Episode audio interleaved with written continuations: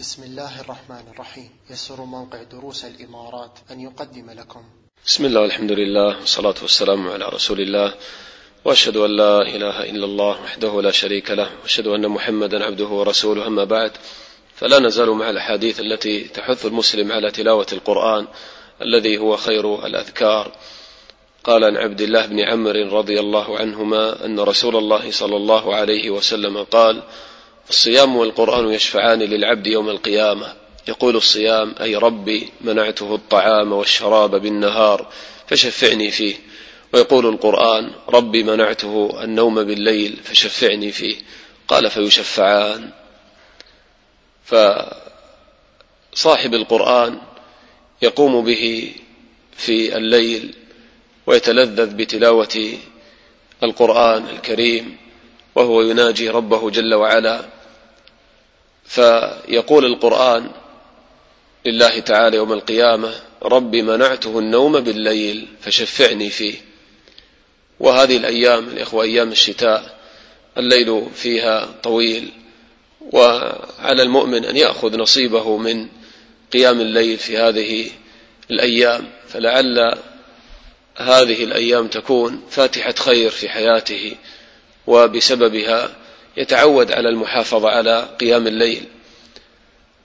ولذلك كان السلف يستبشرون بمجيء الشتاء وكما جاء عن ابن مسعود رضي الله عنه قل نعم زمان المؤمن الشتاء ليله طويل فيقومه ونهاره قصير فيصومه. فالصيام والقرآن يشفعان للعبد يوم القيامة وخاصة في شهر رمضان كذلك. آه، يجمع المؤمن بين الصيام والقرآن. ففي الصيام في النهار يصوم وفي الليل يقوم. وكذلك الشهر الذي نحن فيه شهر الله المحرم. والنبي صلى الله عليه وسلم يقول أحب الصيام إلى الله شهر الله المحرم. قال عن أنس بن مالك رضي الله عنه قال قال رسول الله صلى الله عليه وسلم إن لله أهلين من الناس. قالوا يا رسول الله من هم؟ قال هم أهل القرآن أهل الله وخاصته. وهذا أعظم شرف لأهل القرآن. تأملوا إلى شرف أهل القرآن كيف أضافهم الله تعالى إلى نفسه وجعلهم من خاصته من أهله. والله تعالى منزه عن الصاحب والولد. ولكن هذا من باب التشريف والتعظيم لهؤلاء. قال النبي صلى الله عليه وسلم مشوقا أصحابه يقول إن لله أهلين من الناس.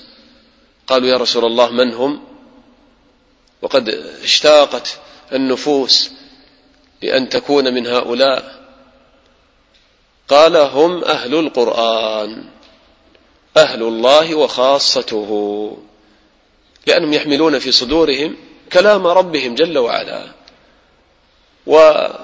ويتخلقون بأخلاق القرآن ويعملون به فحياتهم كلها مع كلام الله فهم مع الله جل وعلا في حركاتهم وسكناتهم في عباداتهم في معاملاتهم.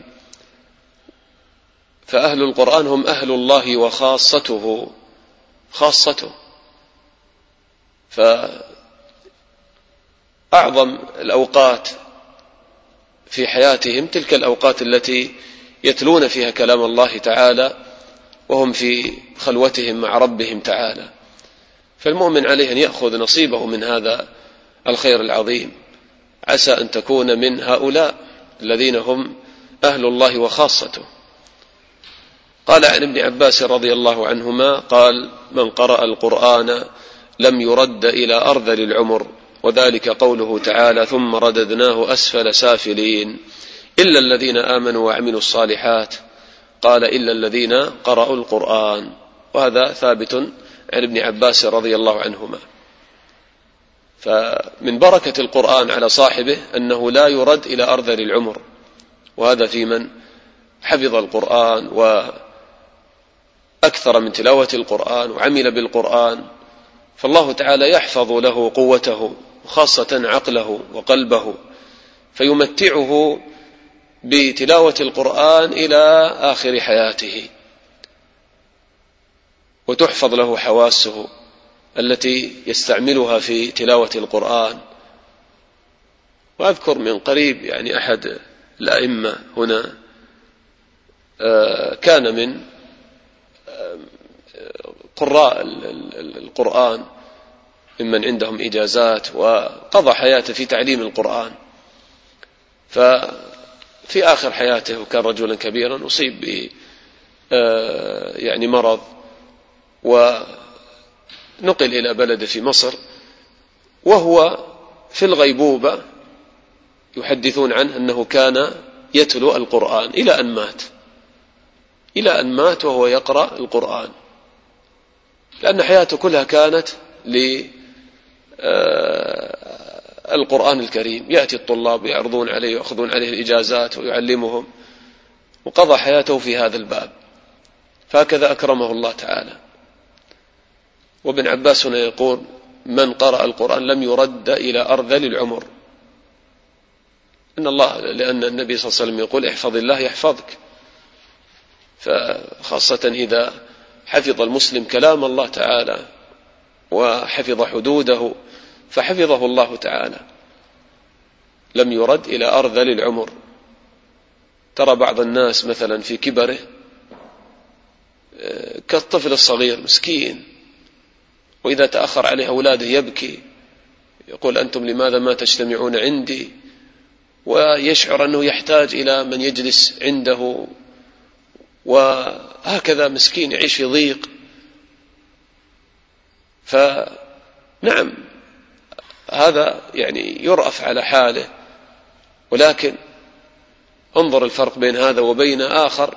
لا يهتم بل يقضي اليوم والليل كله لوحده مع تلاوة كلام الله.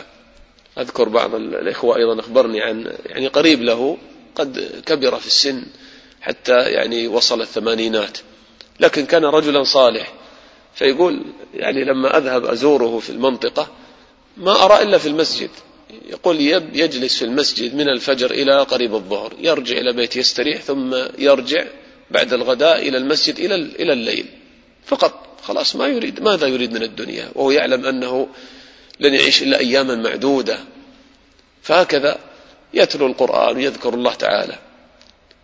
فهكذا الذي يعني آه، يكون آه، في شبابه على طاعة الله الله تعالى يحفظه عند يعني كبره وقرأ ابن عباس قوله تعالى ثم رددناه أسفل سافلين إلا الذين آمنوا وعملوا الصالحات. طبعا الذي عليه جمهور السلف أنهم فسروا ثم رددناه أسفل سافلين يعني في نار جهنم. لقد خلقنا الإنسان في أحسن تقويم ثم رددناه أسفل سافلين يعني في النار. وهذا الكافر الفاجر الذي لا يشكر نعمة الله تعالى يرده الله إلى أسفل سافلين إلا الذين آمنوا وعملوا الصالحات فلهم أجر غير ممنون.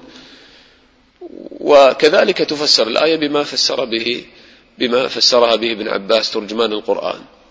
فقال إلا الذين قرأوا القرآن فلا يرد إلى أرذل العمر وتكون الآية شاملة للمعنيين أنه لا تعارض بينهما.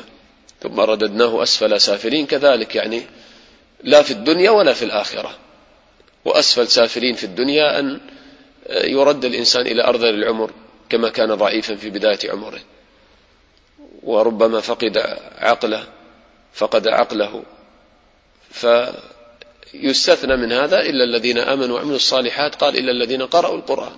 قد يكون نعم الإنسان عند صلاح وفي آخر عمره يعني يفقد قوته وعقله. لكن هذا نادر وخاصة إذا كان الإنسان يعني على تقوى في شبابه وحفظ القرآن فلا تكاد يعني تراه يرد إلى أرذل العمر. وانظر إلى العلماء الكبار يعني كيف أنهم كانوا يدرسون العلم إلى آخر رمق من حياتهم. هذا الشيخ ابن عثيمين رحمه الله تعالى في أواخر حياته وهو قد أصيب بالسرطان وضعف جسمه ينقل بسيارة إلى الحرم ويوضع في غرفة خاصة تمد له يعني الأجهزة حتى يعني يلقي درسه المعتاد في شهر رمضان بصوت متقطع ولكن هكذا ما يجد متعة وراحة إلا ب يعني إذا كان مع ذكر الله ومع التعليم وطلب العلم.